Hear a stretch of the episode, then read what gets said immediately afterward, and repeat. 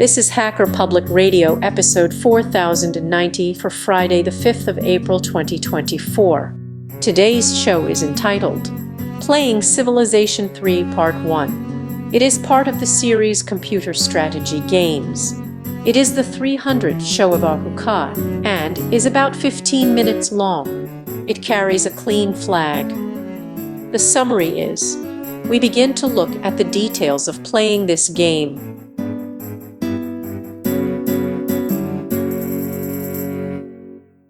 Hello, this is Ahuka, welcoming you to Hacker Public Radio and another exciting episode in our ongoing series on uh, strategy gaming. and I'm going to continue our look at Civilization 3 uh, by starting to dig into the details of how you play the game. Now, for the purposes of this discussion, uh, I'm just going to say I am using Civilization 3 Complete. This is an all in one edition that incorporates the two expansions, Conquests and Play the World. This is readily available from multiple sources.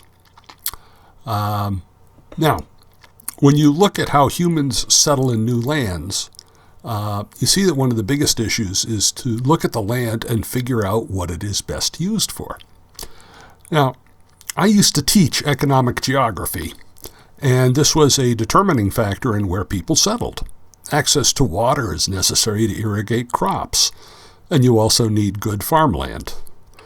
So when you start thinking about early civilizations, you know, they're always on rivers, all right? The Tigris and Euphrates, the Nile, the Yellow River, um, and so on, the, the Ganges, all right?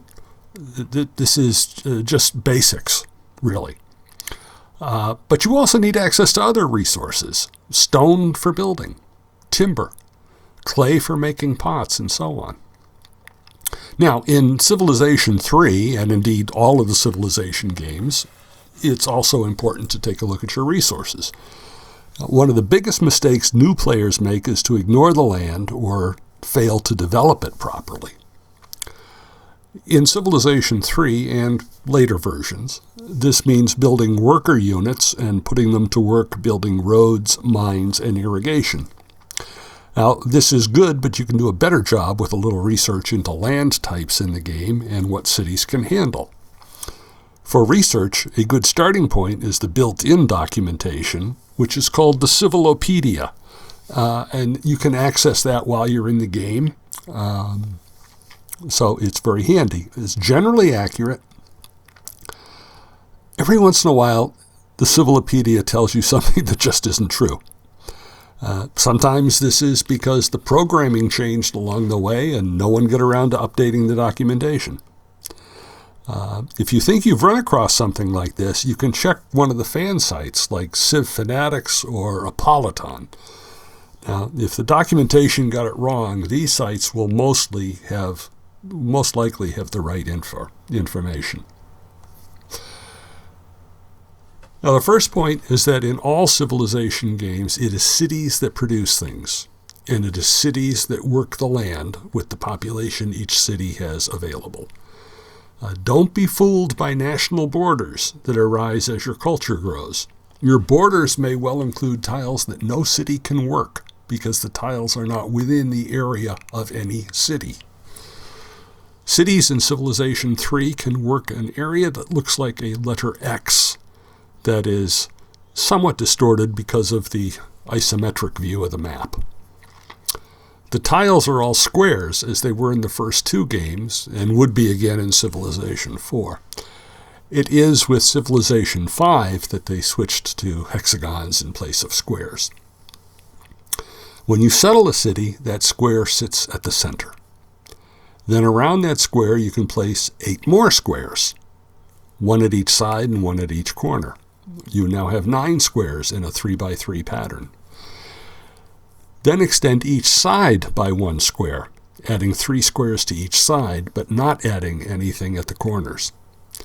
You now have the cross shape, and I will use the terminology of Civ players and call it the Big Fat Cross, abbreviated BFC, which totals 21 squares. Now, make sure you learn this. It is key. No city can work a tile that is not in its own BFC. Second, it takes one citizen to work a square.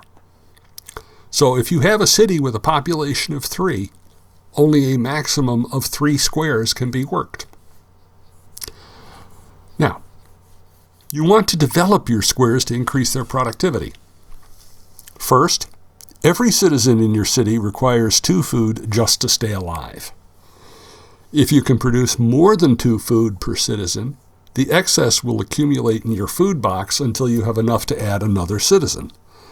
Then that citizen will require two food, but will be available to work another tile. If, however, you produce less food than two per citizen, the difference will be drawn out of the food box, and if it gets empty, you lose a citizen. Death by starvation. So we have a simple Malthusian model going here. Now, when you settle a city, if you pick a good spot, you may have one or two tiles that already produce two or even three food. But in general, to increase food production, you need to build irrigation, which is done with your worker units and requires adjacency to fresh water or to another irrigated tile. But to build units like workers, you need production, which is shown as shields, and that comes from building mines, another action that workers can undertake. You can increase the productivity of your city by building certain buildings, but buildings require gold to maintain them. And one of the best sources of gold is tiles with roads on them, where the gold represents the trade that can occur with roads. So, barring any special resource, you have three things that a tile can contribute food, production, and gold. And your worker units can increase the amount each tile contributes by building irrigation, mines, and roads.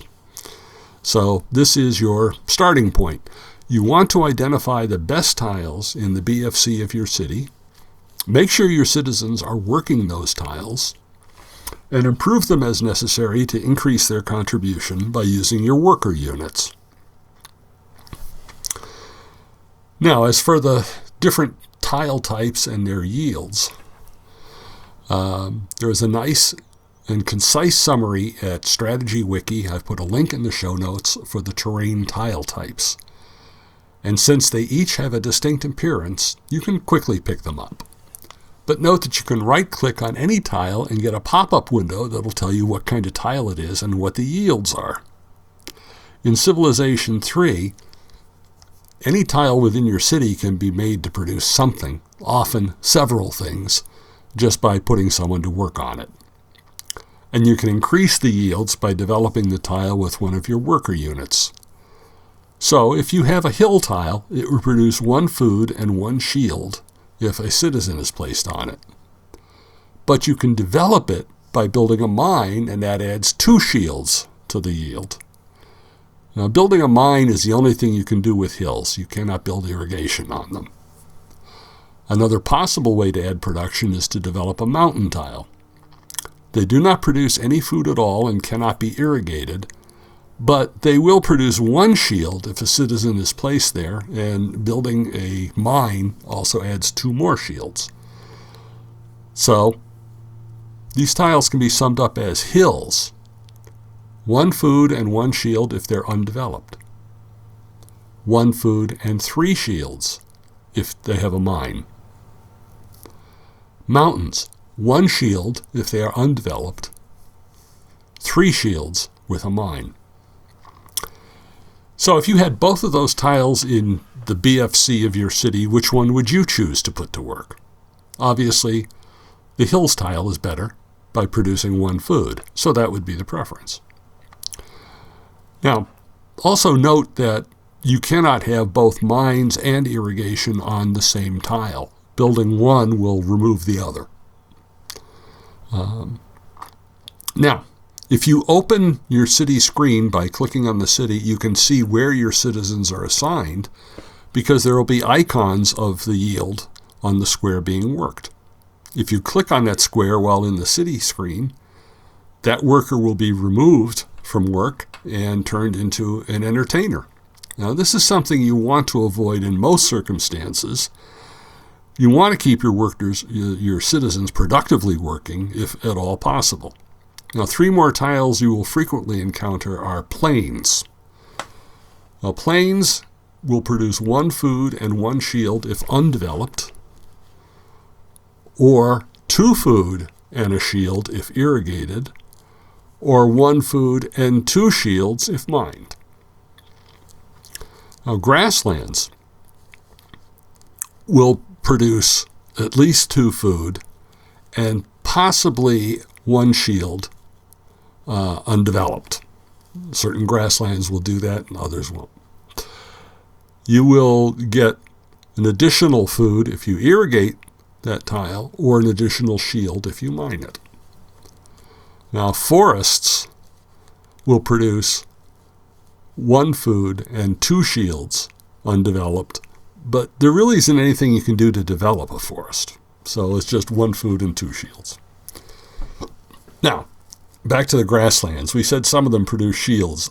Now, these are what are called bonus tiles. And you can usually tell because there'll be a little white dot in the center of the tile. But again, as with all tiles, you can right click on the tile and read out the yields on the pop up to be sure.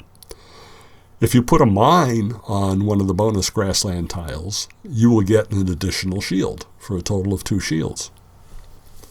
Or you can irrigate it to get a total of three food, and if it is a bonus tile, you will get one shield as well.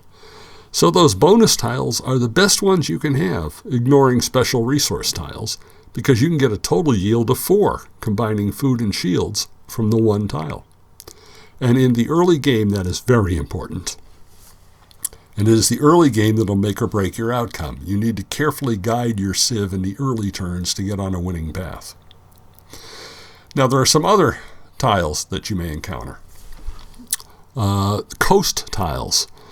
Um, those will produce one food, but if you build a harbor, they'll produce an additional food.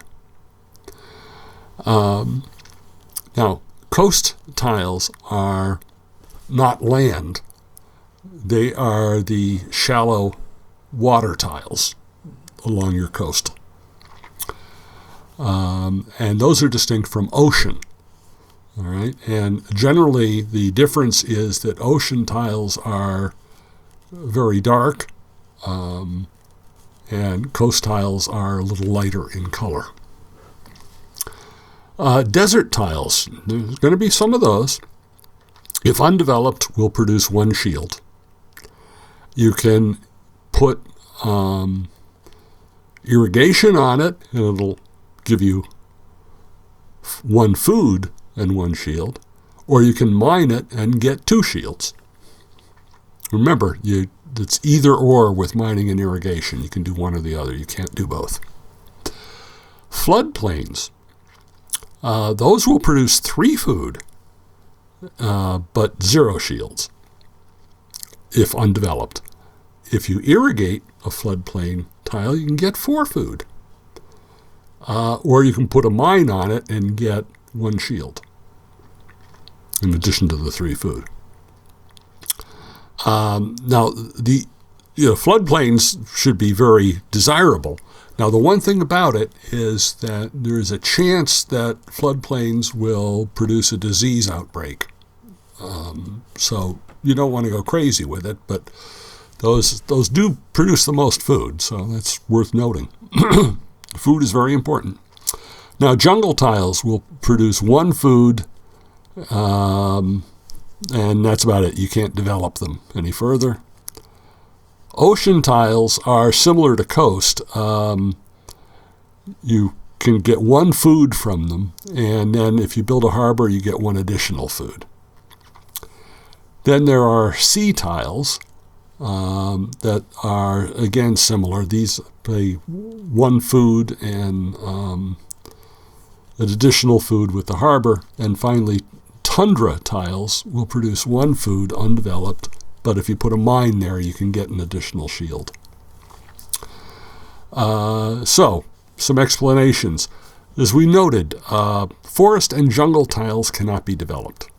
However, you can clear those tiles with your worker. Forest when cleared, will produce whatever is under the forest, often grassland, but sometimes plains or tundra.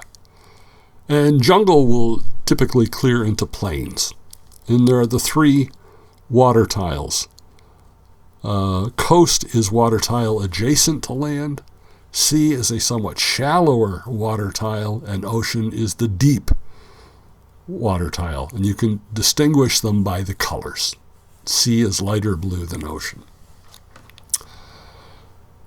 So I think that's enough for this particular episode. This is Ahuka for Hacker Public Radio signing off and as always encouraging you to support free software. Bye bye. Been listening to Hacker Public Radio at hackerpublicradio.org. Today's show was contributed by a HPR listener like yourself. If you ever thought of recording a podcast, then click on our contribute link to find out how easy it really is. Hosting for HPR has been kindly provided by anhonesthost.com, the Internet Archive, and rsync.net. Unless otherwise stated, today's show is released under a Creative Commons Attribution 4.0 International License.